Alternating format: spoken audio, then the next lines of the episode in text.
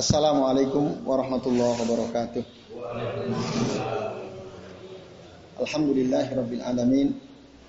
Wassalatu wassalamu ala asrafil anbiya'i wal mursalin wa ala alihi wa ashabihi wa man tabi'ahum bi isanin ila yaumiddin.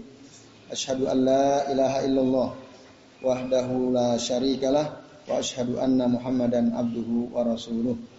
Allahumma salli wa sallim wa barik ala Muhammad wa ala ali Muhammad kama sallaita wa barakta ala Ibrahim wa ala ali Ibrahim fil alamin innaka Hamidum Majid amma ba'du. Bapak-bapak dan ikhwas sekalian, azan ya Allah wa iyyakum ajmain. Semoga kita semua senantiasa dimuliakan oleh Allah Subhanahu wa taala.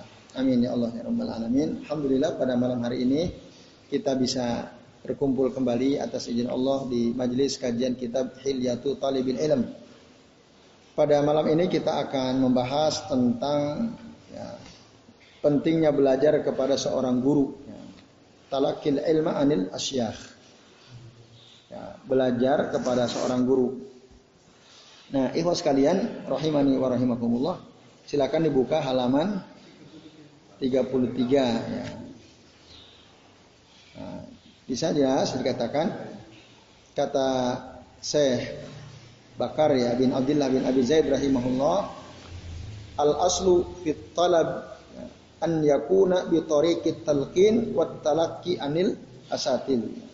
Pada prinsipnya menuntut ilmu itu harus dengan belajar kepada guru dan langsung mendengarkan ucapan dari guru atau syekh dari ustaz ya. Asatid jamak dari ustaz. Wal musafanah lil asyakh. Musafanah tadi mendengarkan langsung dari syekh-syekh wal ahdu min afwahir rijal la minas suhub wa butunil kutub.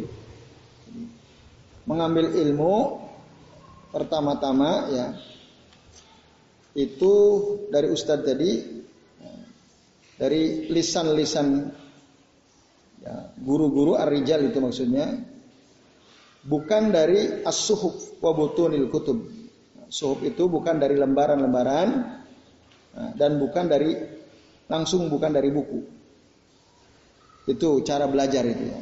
Yang pertama-tama harus punya guru, talaki kita belajar langsung kepada guru, mendengarkan apa yang disampaikan oleh guru, ya, apa yang disampaikan oleh lisan guru, bukan dari ya, dari lembaran-lembaran, bukan pula dari langsung belajar dari buku kan.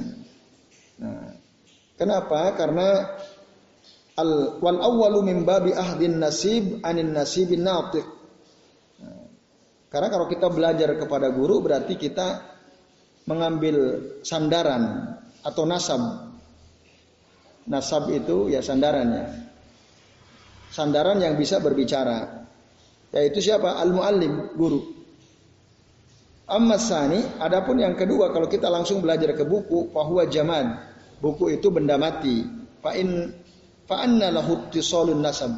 Nah, kalau kita belajar langsung dari buku, bagaimana mungkin kita bisa bernasab kepadanya, menyandarkan kepadanya.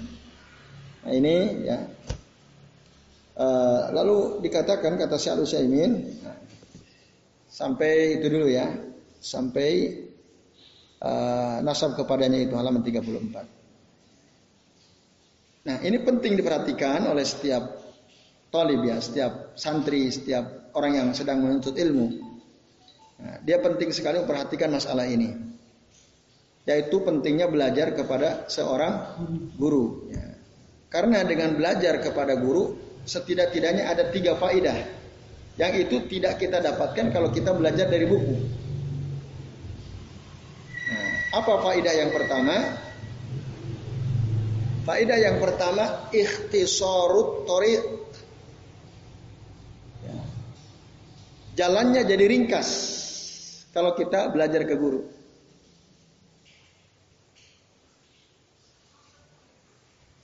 Jadi jalan untuk bisa mendapatkan ilmu jadi lebih ringkas atau relatif lebih ringkas, lebih ringkas.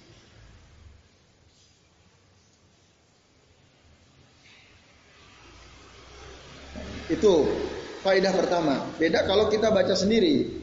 Kita butuh waktu lebih lama Apalagi kalau kita berbahasa Arab, kita belum begitu mahir bahasa Arab gitu ya. Wah itu butuh perjuangan luar biasa. Nah, oh kan ada terjemah. Kadang-kadang terjemahan itu tidak utuh, tidak utuh. Banyak buku diterjemahkan, ternyata yang dipotong banyak banget. Ya. Nah itu. Ya, jadi itu ikhtisar torik. Dengan kita belajar kepada guru, cara untuk mendapatkan ilmu jadi lebih cepat. Apalagi ketika di situ ada khilaf ya, perbedaan pendapat antara ulama A, B, C, D. Nanti guru yang baik dia akan menjelaskan mana yang lebih kuat di antara pendapat-pendapat itu, kenapa dalilnya ini, ini, ini, ini, ini. Nah, kan jadi lebih enak. Itu lebih cepat kita dapat ilmu. Itu kenapa kita perlu guru. Nah, faedah yang kedua adalah as-sur'ah, yakni suratul idrok. Tadi lebih cepat jalannya untuk dapat ilmu, yang yang kedua surah itu cepat memahami. Kita relatif lebih cepat paham kalau belajar kepada guru, ada gurunya gitu ya. Relatif lebih cepat paham.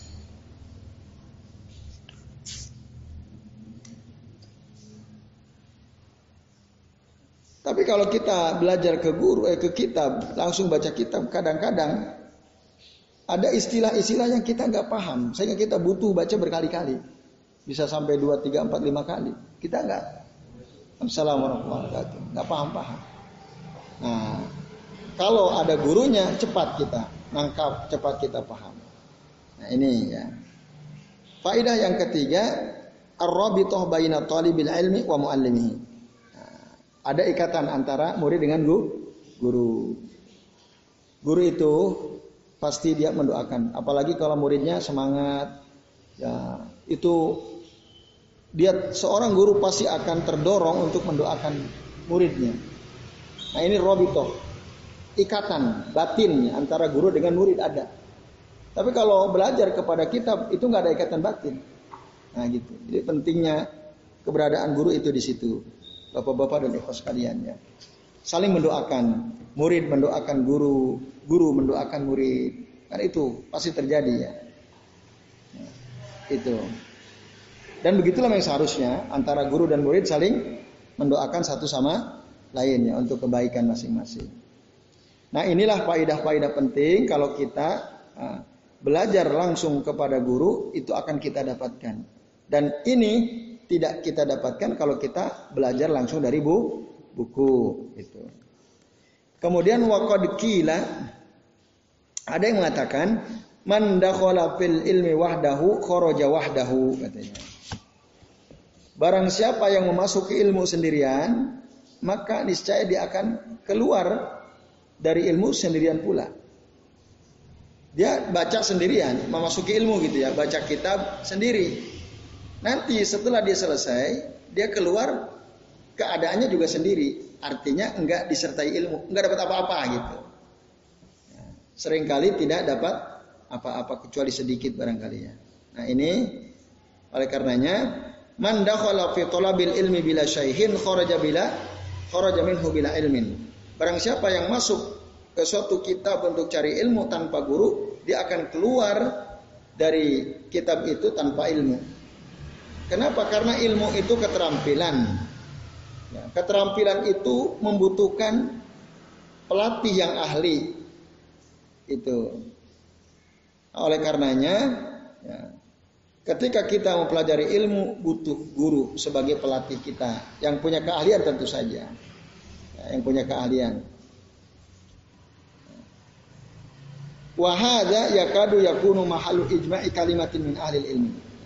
Ini hampir saja menjadi kesepakatan ya, kalimat yang disepakati oleh para ulama. Jadi yang namanya cari ilmu itu harus ada guru. Nah, harus ada guru. Ya sebenarnya kita dari kecil belajar SD punya guru nggak? Ya kan punya guru. Nah, itu guru-guru kita. Cuman kebanyakan kita lupa guru kita. Coba kalau antum ditanya guru antum waktu SD siapa? Ingat semua nggak? Sebagian kan? Nah, itu itu itu kurang adabnya kita tuh ya. Nah, jadi ilmunya kurang berkah. Harus setiap guru yang pernah ngajarin kita kita ingat-ingat. Ulama dulu itu dicatat semua, guru Sampai ada ulama gurunya puluhan ratusan. Karena setiap siapa saja yang pernah ngajar dia itu dicatat itu. Nah, maka Ali bin Abi Thalib pernah mengatakan barang siapa yang mengajarkan satu saja satu huruf saja kepadaku maka aku adalah budaknya dia. Nah, itu. Kalau kita udah banyak sekali diajar dari guru-guru kita kan, pasti tanya siapa guru antum? Wah lali ya, paling ingat satu dua ya di SD. Padahal masih sedikit SD guru SD kan. Paling wali kelas sama wali kelas 6 kelas kan. Sama kepala sekolah sama guru agama paling kan. Nah, olahraga yang khusus kan. Coba kita semua nih, ada nggak yang hafal semua nama gurunya waktu SD? Enggak kayaknya ya. Ah, paling guru agama doang atau kepala sekolah doang ya atau paling atau wali kelas yang paling berkesan gitu ya. Naik ke SMP lebih banyak lagi gurunya, ke SMA lebih banyak lagi, di pesantren lebih banyak lagi. Saya selama empat tahun di Gontor itu berapa ustad, tapi yang saya hafal ya cuma beberapa. Oh itu guru kita semua kan. Yang terakhir atau yang jadi wali kelas dan yang paling berkesan. Ya. Itu yang masih diingat. Itu harus dicatat semua tuh nama-nama guru kita ini. Ya, supaya berkah. Nah, terus kuliah, nah, itu kan ada juga guru-guru kita, dosen-dosen kita adalah guru-guru kita. Nah ini maka kalau dikumpulkan bisa nggak nyampe 100 guru kita? Bisa, bisa bahkan bisa lebih sebenarnya. Itu ya.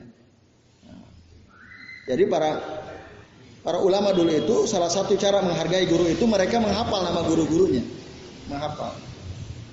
Nah, jadi tadi, jadi hampir seluruh ulama ya sepakat bahwa penting punya guru itu penting. Kecuali, nah dikatakan ya, kecuali ada segelintir ulama yang nyeleneh katanya. Ya, yang nyeleneh. Ya, man sajja mislu siapa? Ali bin Rudwan al-Masri at-Tabib jadi ada tokoh namanya Ali bin Rudwan al-Masri at-Tabib yang lahir pada abad ke-5 Hijriah atau tepatnya 453 Hijriah. Nah, dia punya pemikiran yang nyeleneh. Maka dikatakan waqad radda alaihi ulama asrihi wa man. Para ulama yang hidup di masa dia itu sudah membantah ya, pikiran dari Ali bin Rudwan ini.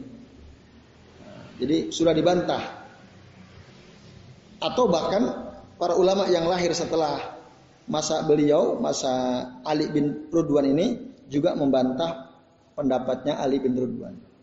Apa pendapatnya dia? Nah, nanti di bagian berikutnya disebutkan dia punya pendapat seperti apa terkait dengan masalah guru ini.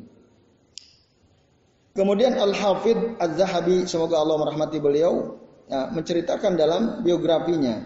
Biografi siapa? Ali bin Rudwan ini. Kata Imam Az-Zahabi, walam yakun lahu saykhun. Ali ini dia tidak punya guru, bal istaghala bil ahdi anil kutub. Dia sibuk ambil ilmu langsung dari kitab, wasannafa kitaban fi tahsilis sinaati minal kutub. Lalu berarti emang ini orang lumayan cerdas juga semangat gitu ya. Baca, tidak punya guru, bahkan dia bisa menulis. Ya, nyusun buku, Ya, dia menyusun buku, menulis sebuah buku tentang cara belajar dari buku secara otodidak. Gitu.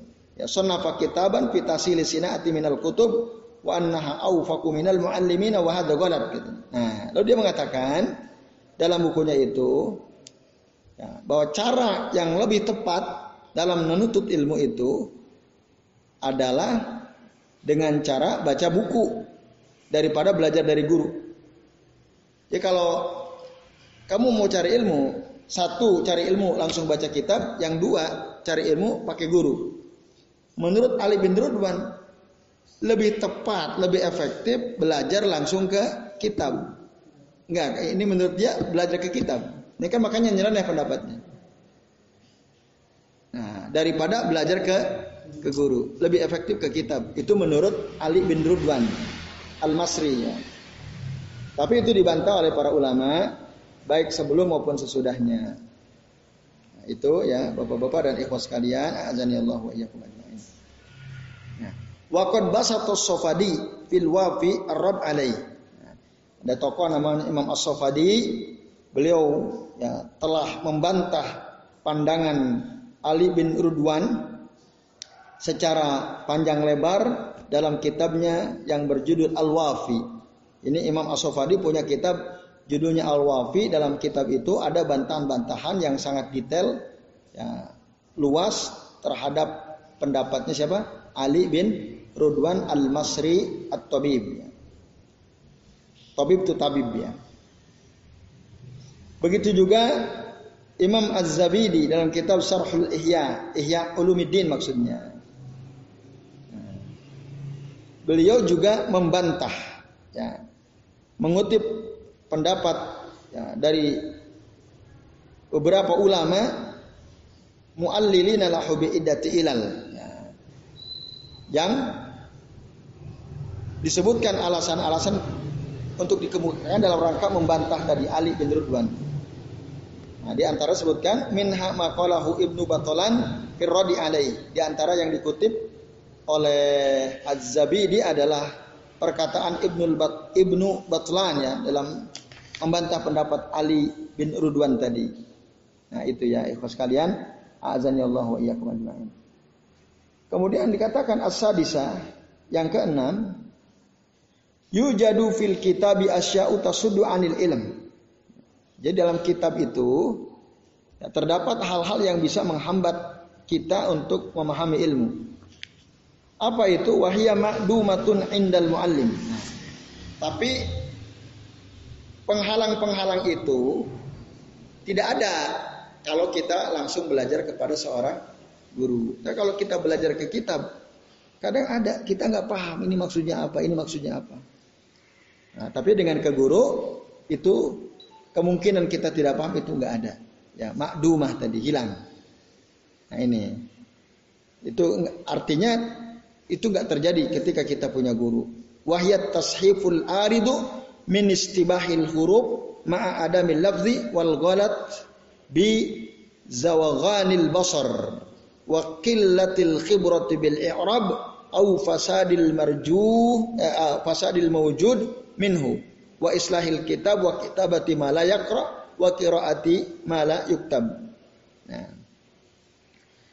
Itu kata Syekh bakar ya. Beliau mengatakan, jadi kalau kita tidak belajar kepada guru, nah, nanti akan ada kesalahan-kesalahan pelafalan karena kemiripan huruf ya, ketika tidak diucapkan.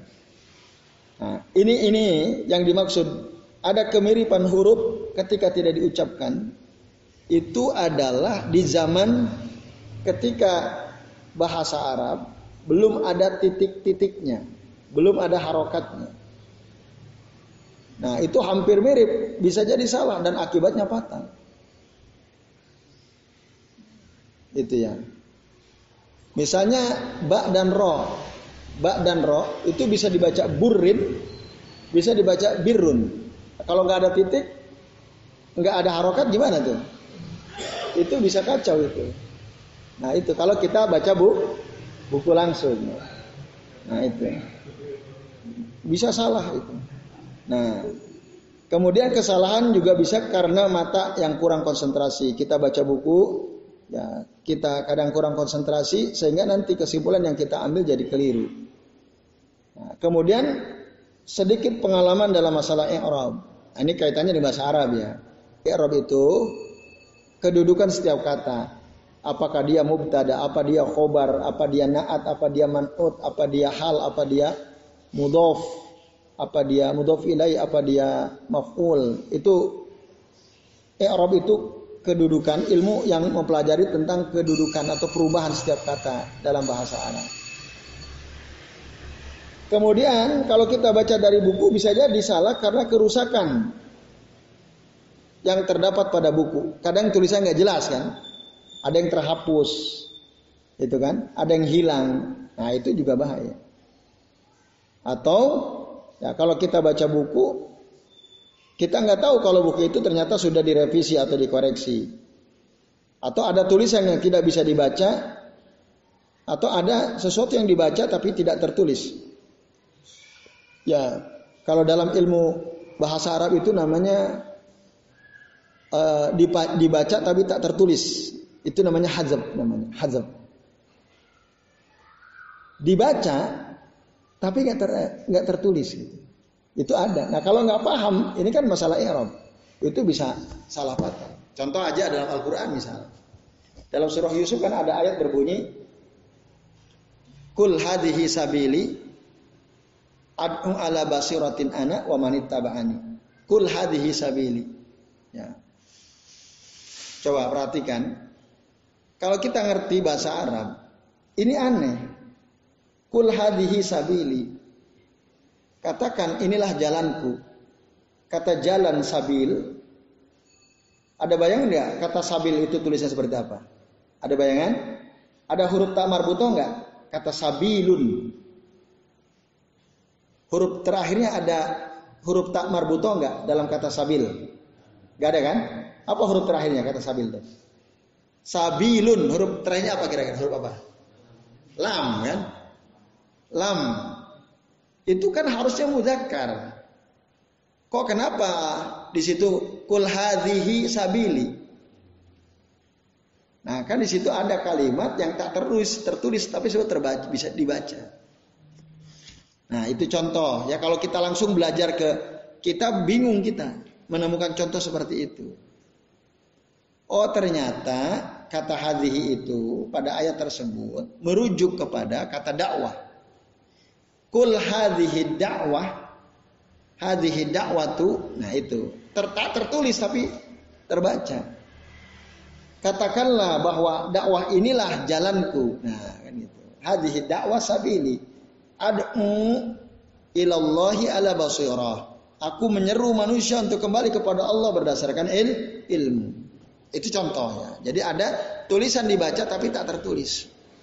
Kalau kita nggak ngerti, nggak punya guru langsung dari buku dari kitab wah itu repot nah, itu bapak-bapak dan ikhlas kalian azan ya Allah wa ajma'in nah, kemudian uh, mana lagi uh,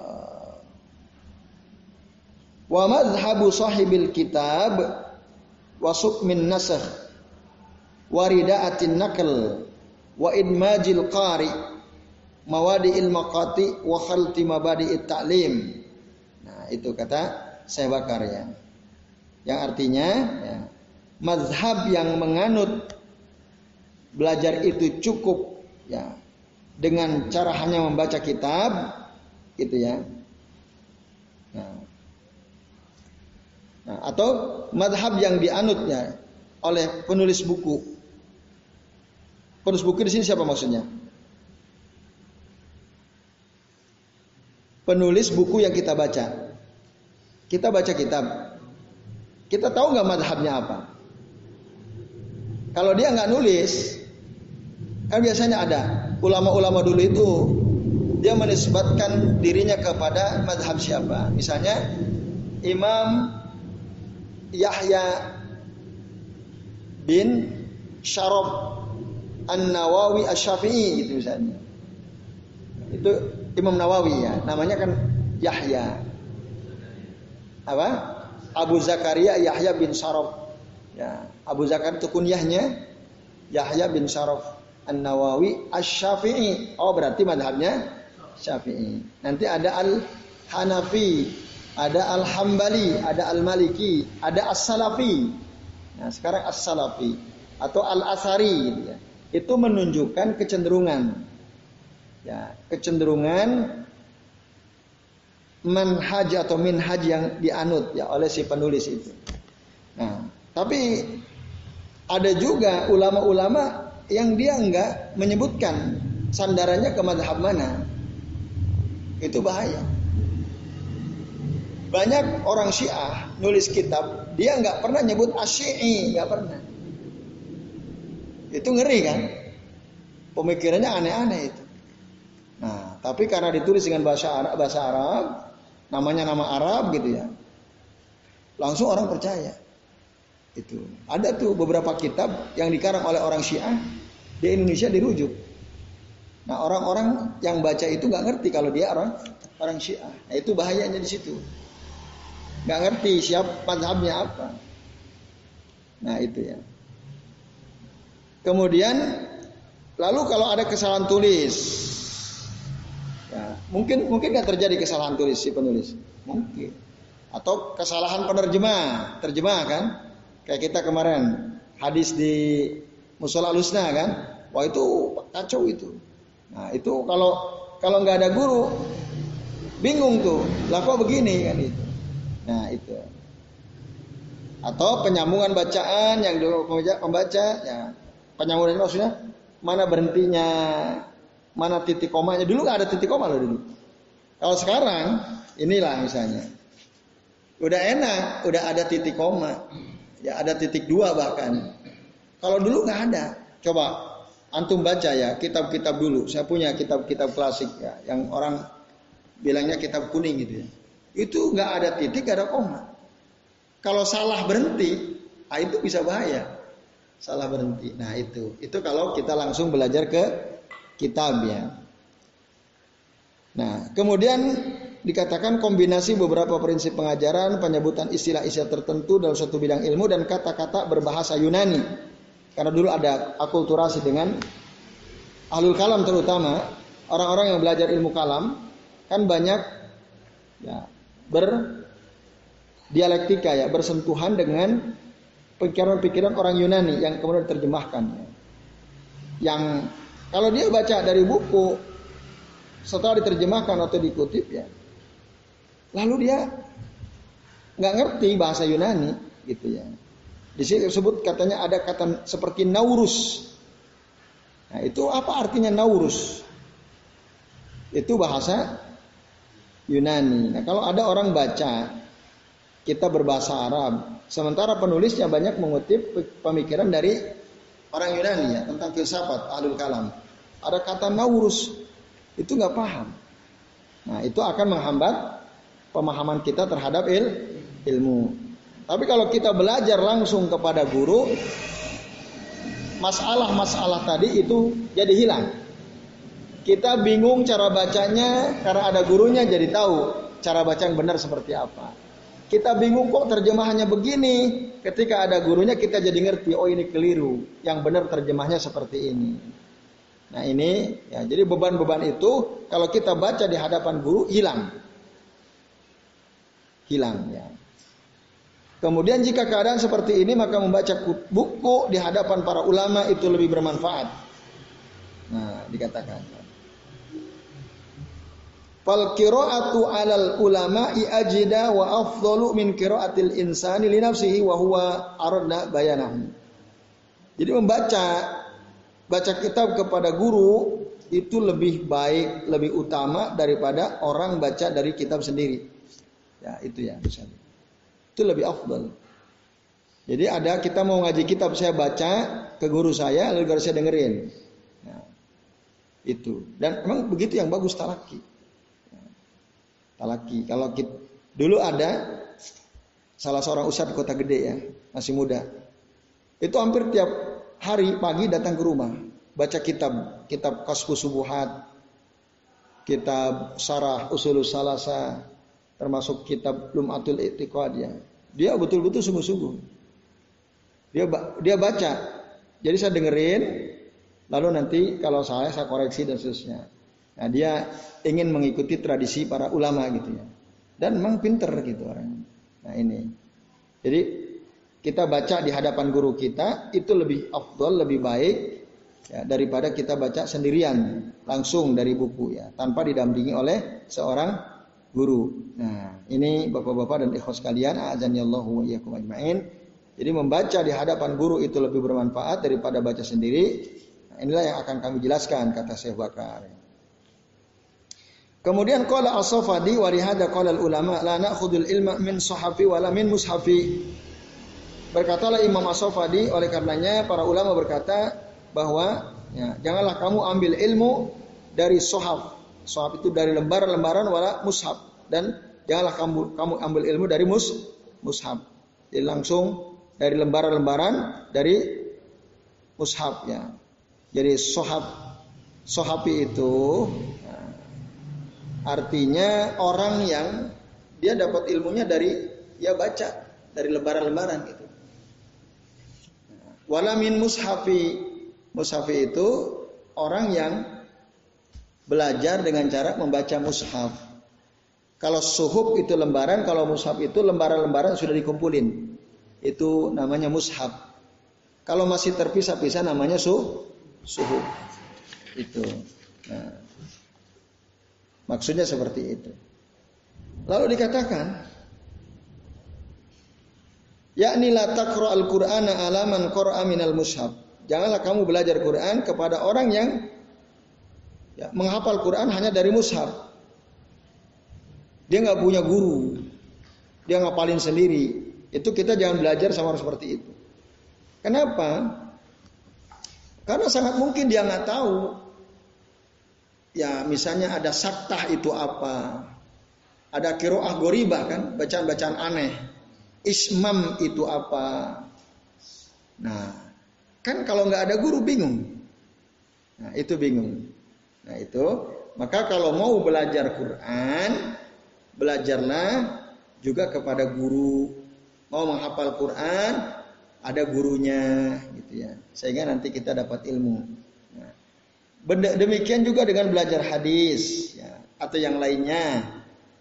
Nah, maka hendaknya juga ada gu, gurunya, ya, ada gurunya. Belajar hadis juga seperti itu. Nah, artinya apa? Jangan belajar dari orang yang belajar hadis dari orang yang langsung membaca dari kita. Itu ikhwas kalian azan Allah ya. Lalu dikatakan Wadalilul madil qaimi ala butlani nazrati ibnu Ridwan ya, dalil atau petunjuk yang ya nampak kelihatan atau yang bersifat material atas kebatilan pandangan Ali bin Ridwan ini bukti gitu ya. Apa buktinya? Nah, dikatakan annaka taro ala tarajimi wasiyari ala ikhtilafil azman wa marral asar wa ma'arif. Ya. kamu melihat ada ribuan biografi sejarah hidup ala ikhtilafil zaman antara satu zaman dengan zaman yang lain dan seiring dengan perjalanan waktu dan beragamnya pengetahuan. Nah, itu ya. Uh, ini bukti tadi ya. Ini bukti materi atau bukti material yang sangat jelas ya. Uh, di mana dalam biografi-biografi para ulama itu di sana disebutkan nama-nama gurunya, nama-nama muridnya. Gitu.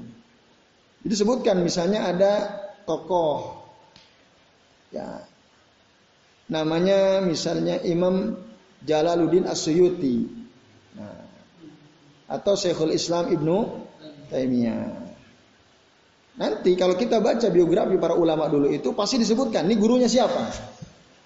Pernah baca biografi ulama? Biografi tokoh? Pernah nggak baca sejarah kehidupan tokoh? Enggak, enggak pernah. Ah, enggak selesai ya. Nah, kan tokoh-tokoh itu ya kayak dulu kami belajar tentang kutubutis A kitab hadis yang sembilan. Nah, itu dijelaskan biografinya. Imam Bukhari itu siapa? Lahir di mana? Bapaknya siapa? Anaknya berapa? Gurunya siapa? Muridnya siapa? Itu dibahas. Nah itu bukti konkret bahwa ya, para ulama itu ya, mengharuskan kita kalau belajar harus punya guru. Ya tadi yang saya sebut kita juga sama punya guru kan. Cuma semakin besar kan semakin spesifik ilmu yang kita pelajari kan. Nah itu itu yang biasanya kita paling ingat ya. Yang biasa kita paling ingat teman-teman sekalian. Nah itu. Nah, lalu kemudian disebutkan banyak guru tadi ya. Bitasmiyat disuyu wa talamid ya, wa mustaqillun min dalika wa Ada yang sedikit, ada yang banyak. Nah, memang macam-macam. Tapi yang jelas mereka punya guru, mereka punya mu, murid. Wandur sajaratan sajaratan minal mukassirina anis suyuh hatta balagha ba'duhum uluf kama fi al-uzzab au fi al-isfar lirakimihi. Maka perhatikan ya, orang-orang yang ya gurunya banyak minal mukassirina in an, an asyuyuh. Jadi ada tokoh gurunya itu banyak sekali sampai seribuan. Seorang murid sampai punya seribu guru. Nah itu dicatat semua itu. Jadi ulama dulu itu begitu, berkah ilmunya. Maka cara, ya salah satu cara supaya ilmu kita ini berkah, kita hafal nama guru-guru kita siapa. Kita catat. Sebenarnya kita bisa aja telusuri, oh guru SD saya siapa ya catat tuh, tulis ya. Guru SMP saya siapa, SMA saya siapa, waktu guru saya di pondok siapa, dan seterusnya. Nah ini supaya berkah, maka ulama-ulama dulu itu banyak menyebutkan nama gurunya, pulan bin pulan bin pulan seterusnya. Ya. Itu. Bahkan tadi dalam kitab Al-Uzzab, dalam kitab Al-Isfar ada seorang syekh yang gurunya itu sampai seribuan. Gurunya sampai seribuan. Ada juga sedikit. Nah, ada juga orang yang baru belajar usia 80 tahun. Hasan bin Ziyad, muridnya Abu Hanifah. Itu baru 80 tahun baru belajar 80 tahun. Baru belajar ilmu agama, belajar hadis, belajar tauhid, belajar tentang akidah Baru usia berapa? Saat usianya sudah 80 Tapi gurunya jelas ada gurunya. Dia belajar selama berapa tahun? Arba'ina sana. 40 tahun dia belajar. 80 tahun tambah 40 berapa? Ah, dikiranya habis itu mati. Enggak ternyata. Usianya berkah. Setelah 40 tahun dia belajar, dia jadi ulama. Ya. Yang sering memberikan fatwa juga selama 40 tahun. Baru meninggal. Usianya berapa? Belajar sama 40 tahun, jadi ulama sama 40 tahun. Sebanding itu. Itu, itu ada Hasan bin Ziyad, murid Abu Hanifah. Tapi ya jelas dulu. Nah ini, maka apa yang kita bisa petik dari biografi Hasan bin Ziyad itu ya. Itu disebutkan dalam kitab Ta'limul Muta'allim oleh Syekh Az-Zarnuzi rahimahullah. Nah, ini ya Bapak-bapak dan Ibu sekalian.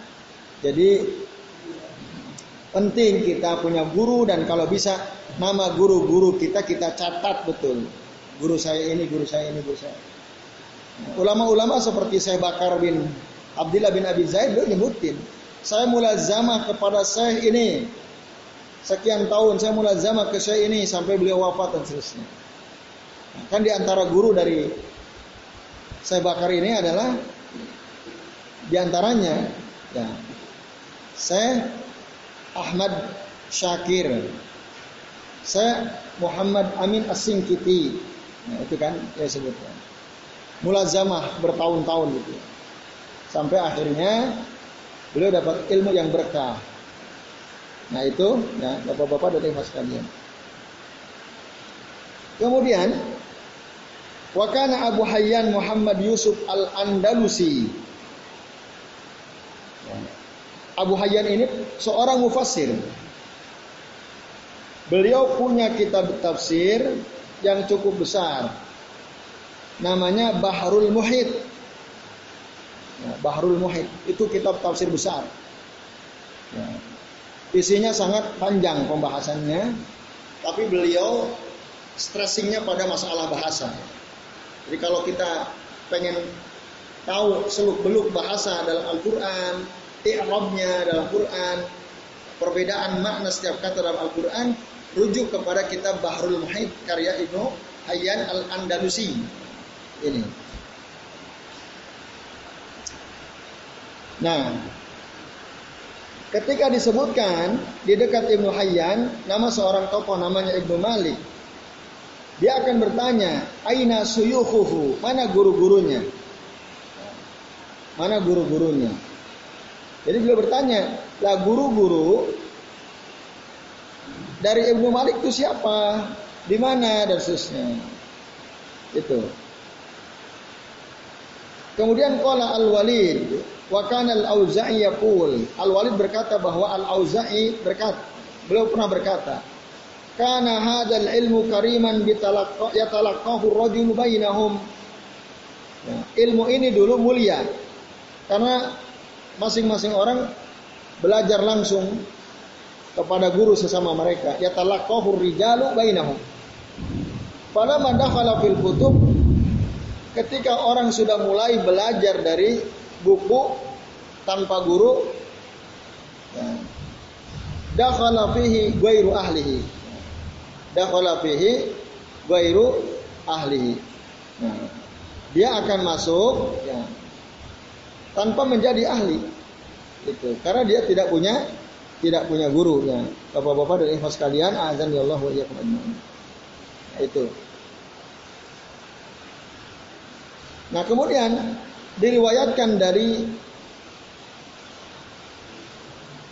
Ibnu Al Mubarak, ya. dari Ibnu Al Mubarak. Antum paham ya tadi ya? Jadi itu ada di halaman 36 ya.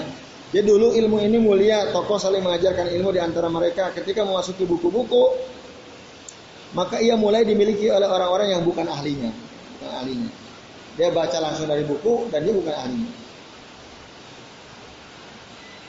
Kemudian Ibnu Al-Mubarak meriwayatkan dari Al-Auza'i, "Wala raiba annal ahda minas suhub wa bil ijazati yaqa'u fi khalal." Tidak diragukan lagi bahwa orang yang mengambil ilmu dari suhub buku atau lembaran-lembaran atau melalui ijazah. Ijazah itu apa ijazah? Pembolehan Nah, diizinkan. Ada orang dapat ilmu lalu diizinkan ijazah. Padahal belum tuntas gitu ya, dikasih ijazah. Nah, ini. Nah, maka Bapak-bapak dan ikhwas sekalian, azani Allah wa iyyakum ajmain. Kata Ibnu Al-Mubarak, ya, tidak diragukan lagi belajar dari buku melalui ijazah mengandung banyak kelemahan mengandung banyak kelemahan. Ya fihi khalal. Apalagi di zaman itu, maksudnya zaman dulu. Hai sulam yakun ba'du naktun wala syaklun.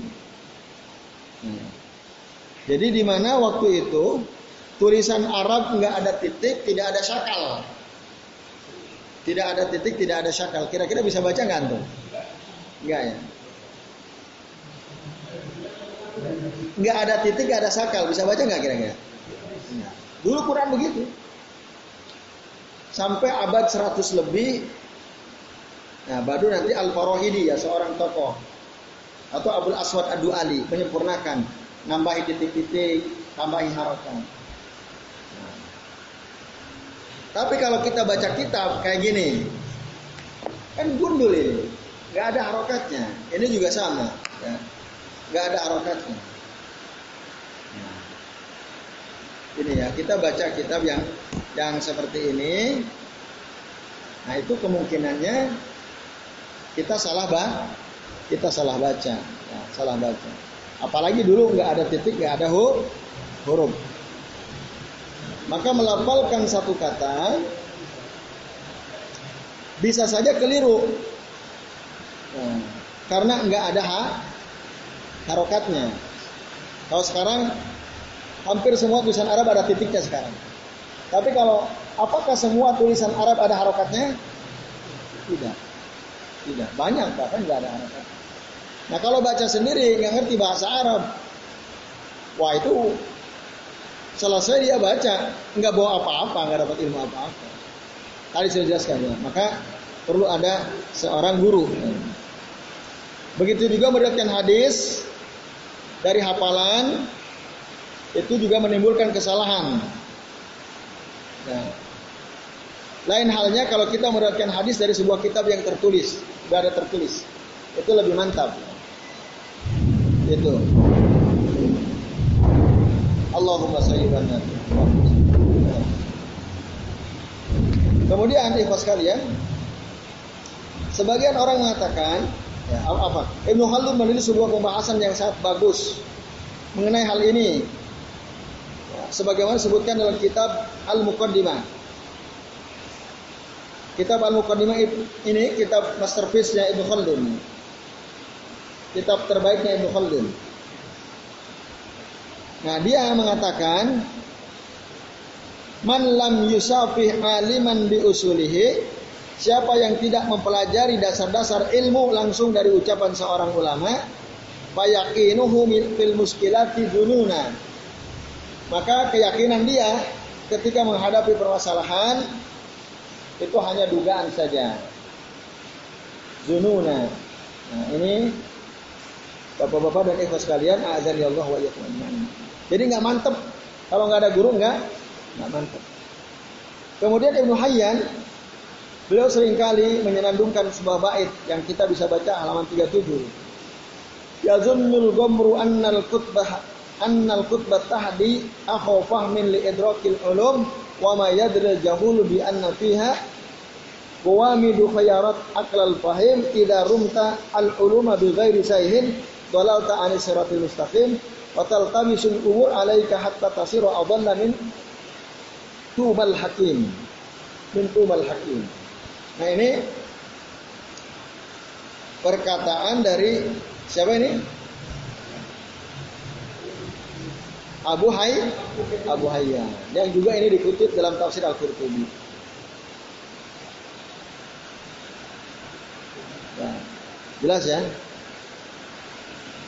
Nah, Bapak-bapak dan sekalian, jadi ilmu Khaldun tadi dia menyenangkan syair yang artinya apa? Ya zunnu al-gomru gitu ya. Sebentar. Annal kutbah tahdi. Banyak orang menyangka bahwa buku itu bisa memberikan petunjuk. Annal kutbah tahdi akhaw fahmin li idrakil ulum.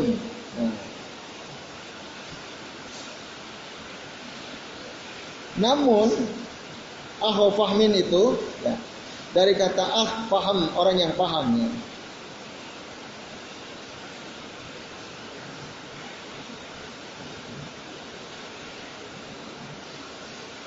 Oh, saya ulangi ya. Man lam yusafi aliman bi usulihi fayakinuhu fil muskilati jununa. Tadi udah ya. Ya sudah. Jadi siapa yang tidak belajar ilmu-ilmu dasar dari gurunya langsung, itu bukan ucapan ulama. Baru kalimat berikutnya ini yang kita sedang bahas ini bagian terakhir dari Abu Hayyan ya. Banyak yang menyangka bahwa buku bisa memberikan petunjuk. Kepada orang cerdas untuk menguasai ilmu kepada orang cerdas untuk menguasai ilmu. Fayakinuhu fil muskilati zununa namun uh, apa tadi? Fayakinuhu fil muskilati zununa. Ya udah ya di atas tadi. Akhu fahmin li idrakil ulum ya. Kepada orang cerdas untuk menguasai ilmu wa ma yadril ja'a. Halaman 34. Wa ma yadril jahula bi anna fiha gawamid hayarat aklal, aklal fahim. Orang bodoh dia nggak tahu ya. Orang bodoh dia tidak tidak tahu bahwa di dalam buku itu di anna fiha kepada kepada buku gawamid ya. ada gawamid ya. Penghalang-penghalang yang uh, uh, sorry, uh, ya penghalang-penghalang yang membuat orang yang cerdas jadi bingung, ya.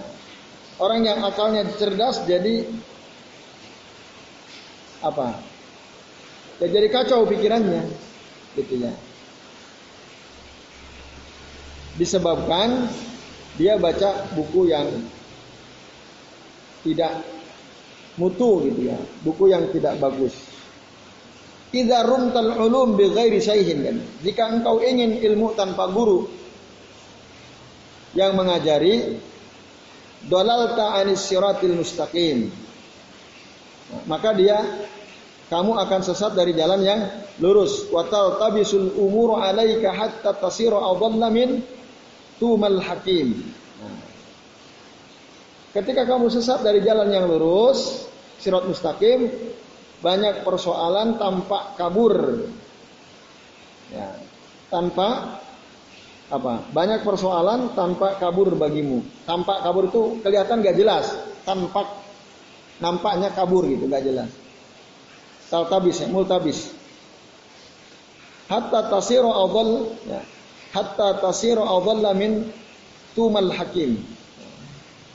Sampai engkau menjadi lebih sesat daripada si Tumal Hakim.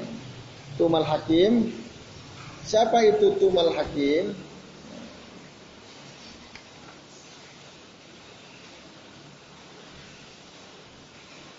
Nah, Afwan, ternyata saya Al Utsaimin juga beliau tidak membahas siapa itu yang dimaksud Tumal Hakim. Nah, itu. Itu kalau orang ngambil ilmu tanpa guru, guru ya. Tanpa guru. Itu bahayanya. Ikhwas kalian, azan ya Allah wa. Ya, saya kira ini ya apa yang kita bisa bahas pada kesempatan malam hari ini jadi belajar kepada seorang guru guru itu kan penting ya selesai bab tentang apa ini bab tentang belajar pentingnya belajar kepada seorang guru. guru. Ya. Saya kira ini ya, jelas. Nah, tumal hakim itu siapa? Ini yang saya belum menemukan ya. Maksudnya kan tadi katakan banyak persoalan tanpa kabur bagimu sampai engkau menjadi lebih sesat daripada tumal hakim. Berarti tumal hakim itu apa kesimpulannya? Orang yang sesat Ya, Tumal hakim itu orang sesat. Ya, itu saya kira ya. Bapak-bapak dan ibu sekalian, azan ya Allah wa ajmain. Jadi pasal yang kedua ya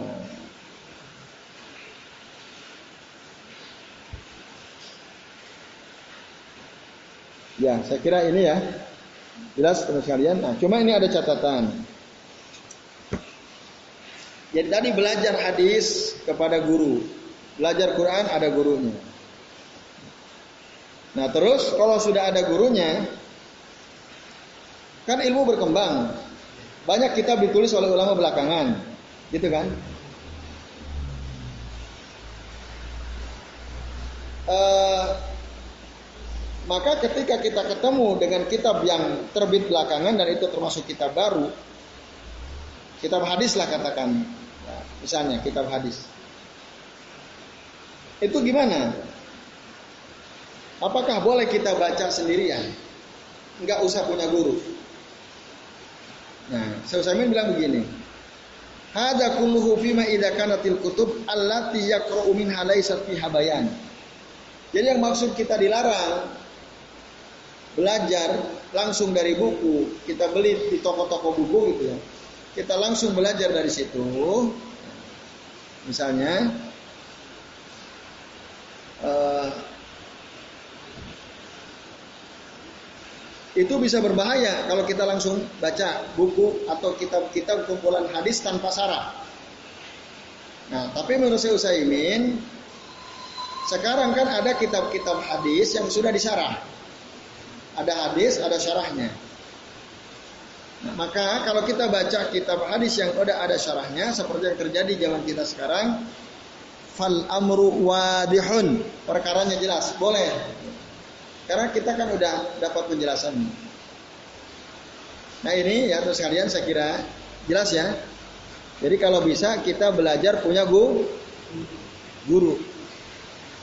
Tapi nanti ada saat, ada saat uh, kita semoga ya ada yang apa? Misalnya selesai gitu ya belajar kepada seorang guru dalam jangka waktu sekian tahun. Lalu dia belajar ilmu alatnya juga, ilmu bahasa Arab, nahu, sorob dia pelajari gitu. Katakanlah gurunya sudah wafat atau gurunya sudah pindah, dia nggak bisa lagi talaki dengan si guru itu. Tapi dia sudah punya kemampuan dasar. Bahasa Arab dia udah bisa, nahu sorob dia udah bisa. Dulu talaki kepada gurunya cukup lama. Nah, kalau sudah begitu, bolehkah dia baca langsung dari kitab? Jawabannya apa? Boleh. Apalagi dia sudah punya ilmu dasar.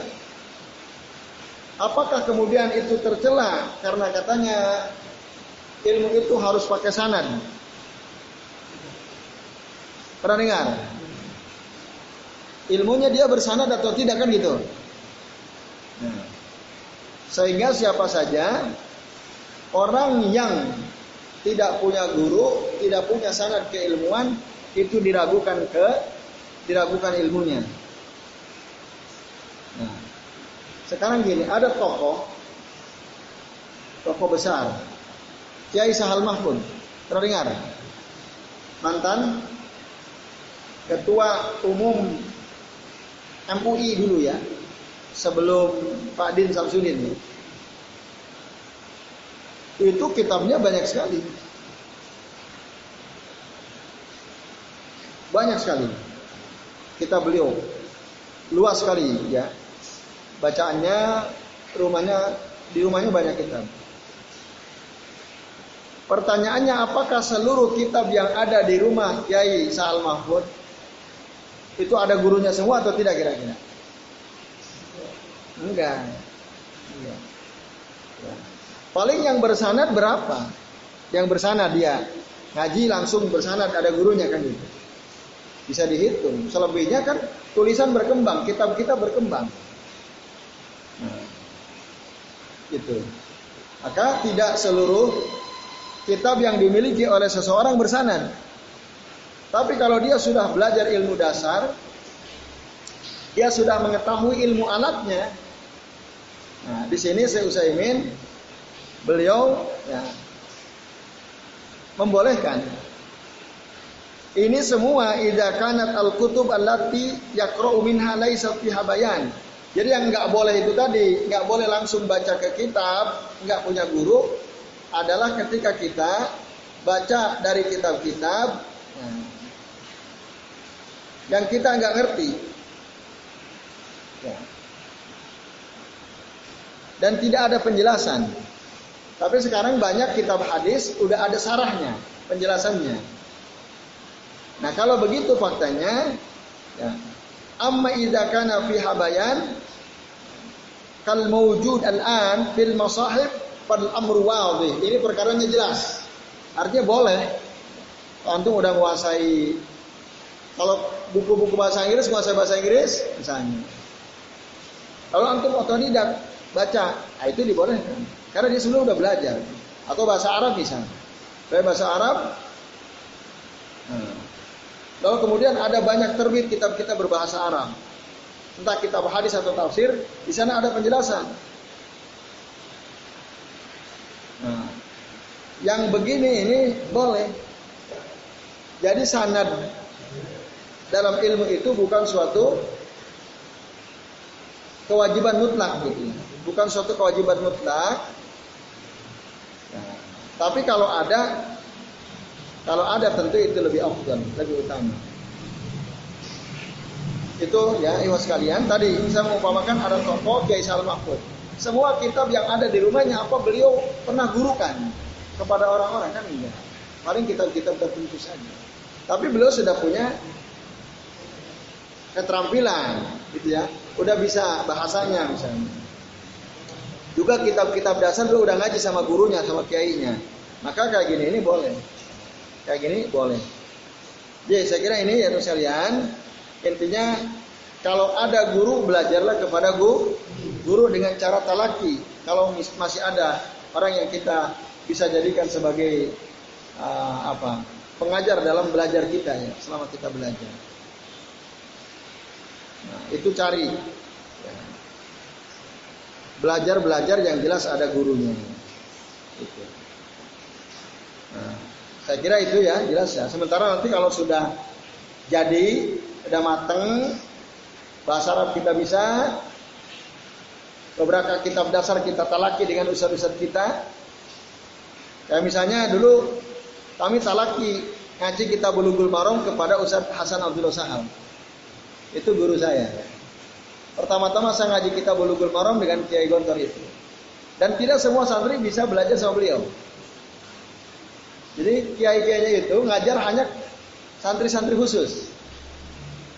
Yang langsung gitu ya, talaki langsung pegang kitab itu. Tapi semua santri pasti pernah diajar beliau. Tapi dalam forum-forum besar. Dalam forum-forum. Dalam forum-forum kecil itu hanya kelas-kelas khusus. Kalau di sana ada istilah kelas B, C, D lah paling itu. Nanti yang di bawah kelas D itu udah nggak nggak mungkin dapat langsung dari guru. Nah, terus ada riset ada riset yang dilakukan oleh yang saya lupa namanya. Dia buat artikel ternyata sanad para kiai gontor itu sampai ke Rasulullah SAW. Itu ya. Jadi di Kiai Imam Zarkasi, Kiai Ahmad Sahal, Kiai Zainuddin Panani itu punya guru, gurunya punya guru sisnya, dan itu pun kan tidak semua ilmu ya, tidak semua ilmu, itu tidak semua ilmu, ilmu-ilmu tertentu. Nah itu. Ya tadi misalnya uh, Hasan ngajar kita bulu bulu marong. Ya beberapa santri yang punya kesempatan baik langsung belajar. Belajar ilmu hadis atau tafsir ayatul akam kepada misalnya saya kepada Kiai Haji Sulaiman Lukmanul Hakim rahimahullah. Beliau sudah wafat ya. Beliau ngajar tafsir ayatul akam atau taisir mustalahul hadis misalnya. Ada Ustadz Yusman Nasir misalnya yang saya masih ingat gitu. Itu guru-guru saya yang ngajarin ilmu-ilmu penting. Ya. Ilmu-ilmu penting, ilmu-ilmu syarat. Nah ini uh, bapak-bapak dan sekalian ya. Lalu setelah itu yang dasar-dasar kita pelajari ada gurunya kan berkembang tuh. Lalu misalnya bahasa Arab, kalau izinkan kita belajar lalu sampai kita bisa yang dasar sudah kita pelajari ada guru-gurunya. Lalu kita berkembang kan? Kita ketemu setelah keluar kitab-kitab itu kita baca. Nah, apalagi di kitab-kitab itu ada penjelasan. Nah, kata saya Usaimin ini nggak ada masalah. Ini nggak ada mah, nggak ada masalah seperti itu. Allah taala alam Jadi saya kira ini bapak-bapak dan yang sekalian ya. Uh, semoga kita terus semangat menuntut ilmu. Ya. Sampai kapan bapak-bapak dan ibu sekalian? Sampai mati ya. Tuntut ilmu itu nggak ada batas akhirnya. Ya semoga Allah berkahi ya dan semoga apa yang kita pelajari malam ini bermanfaat. Uh, sebelum diakhiri barangkali ada di antara bapak-bapak dan ibu sekalian yang mau bertanya kami persilahkan. Ya monggo Pak kita.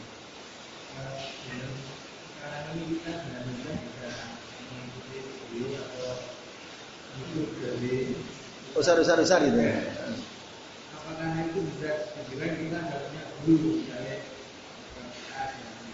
ah. bagaimana guru ya. Ya. Bagaimana cara memilih? Ya, ah. yang guru yang baik gitu ya sehingga kita bisa selamat dari ketersesatan gitu ya. Ya. Baik terima kasih Pak Lutito media belajar lewat YouTube gitu ya. Video-video yang tersedia itu apakah bisa dikatakan bahwa kita berguru sama si fulan si fulan si fulan? Ya bisa. Cuman tidak langsung. Bergurunya tidak langsung. Beda kalau kita langsung ketemu talaki. Nah, itu berguru secara langsung. Tentu ada nah. Nah, itu nanti Ah, kan lain rasanya. Beda gitu. Tapi bisa kita uh, mengatakan di antara guru saya adalah Ustaz Bulan Kiai Bulan. Kapan antum berguru lewat YouTube? Eh, ya setuju. lewat YouTube gitu ya. Tapi tadi faidah yang ketiga kita nggak dapat. Kita nggak dapat. Kita kenal dia tapi dia nggak kenal kita. Lainlah rasanya pasti lain.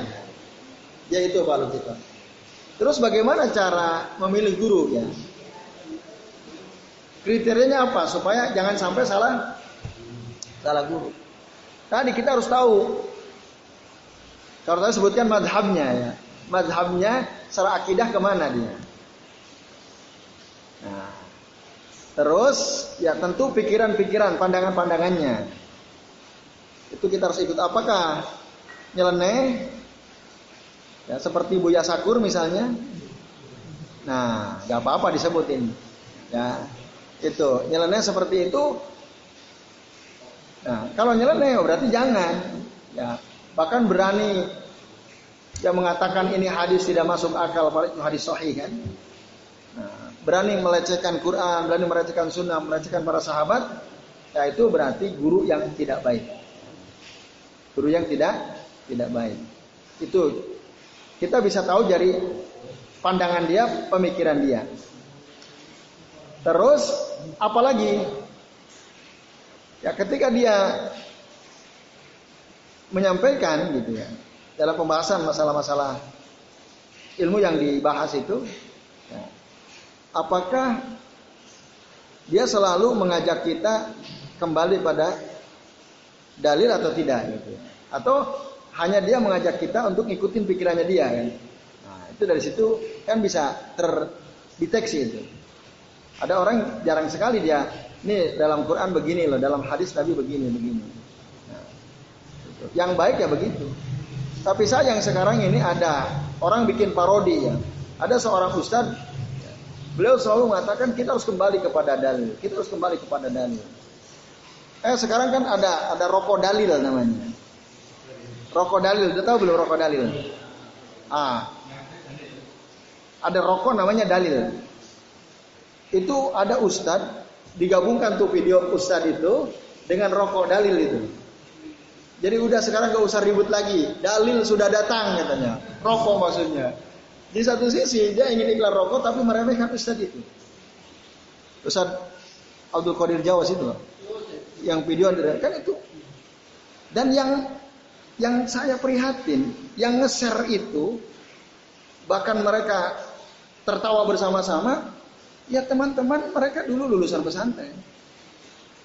Saya nggak habis pikir tuh, kok bisa gitu dengan sangat santainya, ya bahkan seakan-akan riang gembira mereka untuk meremehkan atau menghinakan ustadz yang mengajak kita kepada dalil, lalu digabungkan dengan iklan rokok, kan parah betul itu. Nah itu.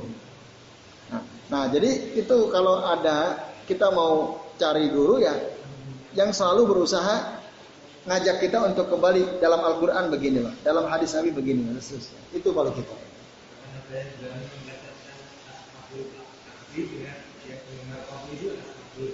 Nah, nah itu jangan tuh.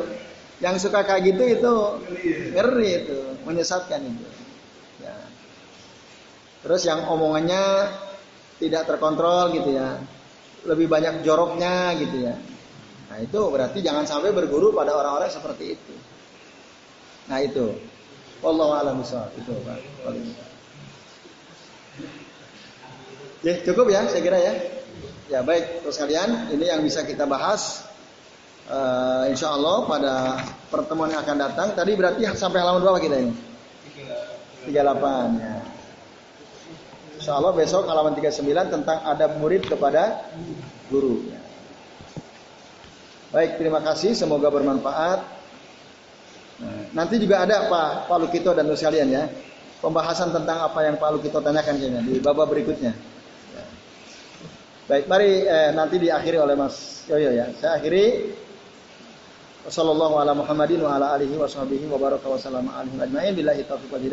Wassalamualaikum warahmatullahi wabarakatuh. Waalaikumsalam.